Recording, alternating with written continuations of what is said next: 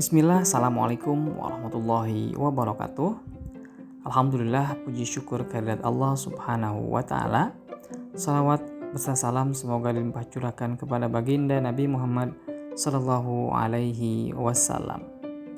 Baik sahabatku sekalian yang senantiasa dirahmati oleh Allah Yuk kita kembali ngopi, ngobrol penuh inspirasi dan motivasi.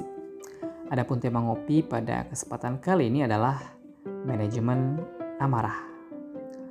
Miris rasanya membaca berita yang datang silih berganti, orang begitu gampang terpancing emosi lalu memuncak kemarahannya. Lantas tak segan menyakiti bahkan menghilangkan nyawa orang lain.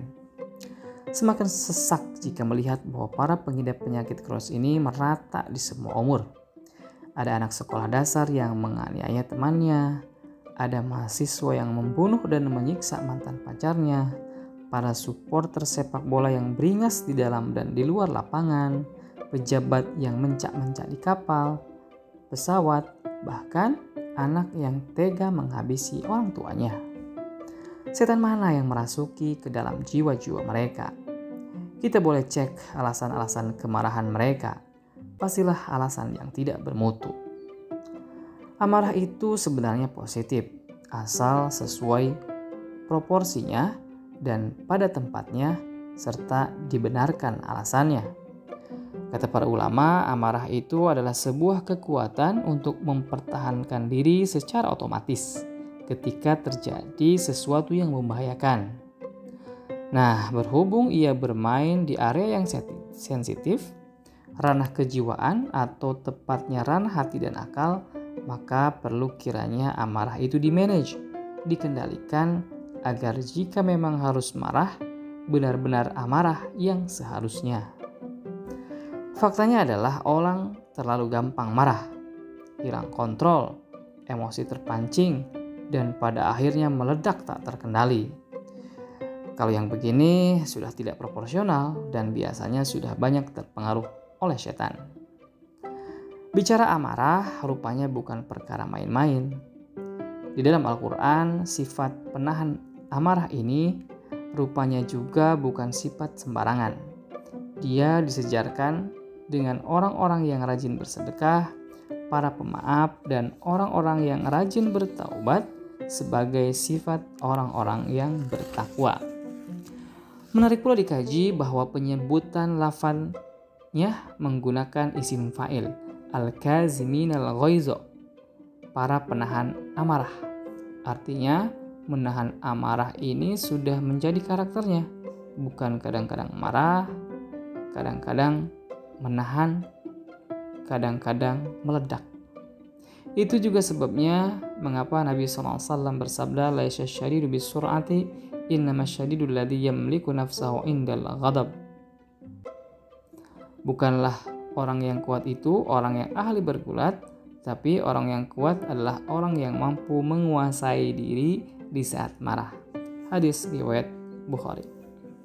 Nah, sahabatku sekalian, hal yang mesti disadari adalah bahwa amarah ini sebagian besarnya berasal dari setan, si makhluk api yang suka memanas-manasi. Satu-satunya kemarahan yang dibenarkan dan bukan berasal dari setan adalah kemarahan saat melihat aturan Allah dan agamanya dilanggar dan dipermainkan. Yang selain itu sejatinya adalah tipu daya yang dihembuskan setan. Penting juga disadari berapa banyak persaudaraan terkoyak, hati tersakiti dan telinga jadi memerah gara-gara amarah yang meledak. Biasanya kita hanya bisa menyelesaikannya sesudah biasanya kita hanya bisa menyesalinya sesudah semuanya terjadi saat umpat terlanjur terucap, bahkan tangan terlanjur terayun. Kalau sudah begitu, setanlah yang bertepuk tangan.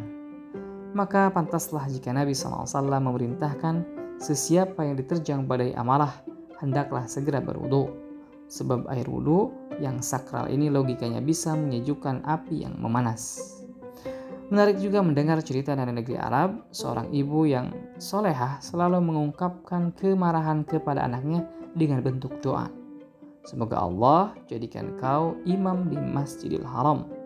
Begitulah pintanya setiap kali dia marah. Namun uh, saya belum mentahkik cerita ini karena membaca sebuah buku ya yang mengungkapkan ada seorang guru ya yang mengungkapkan hal seperti ini. Nah, asal tahu saja anak yang selalu didoakan ibunya saat marah itu adalah Syekh Abdurrahman As-Sudais, Imam Masjidil Haram. Jadi mulai sekarang jika ingin marah sebaiknya berpikir dulu mau dilafalkan jadi doa atau seperti apa. Wallahu alam demikian ngopi pada kesempatan kali ini. Insya Allah kita akan ketemu di kesempatan ngopi berikutnya. Assalamualaikum warahmatullahi wabarakatuh.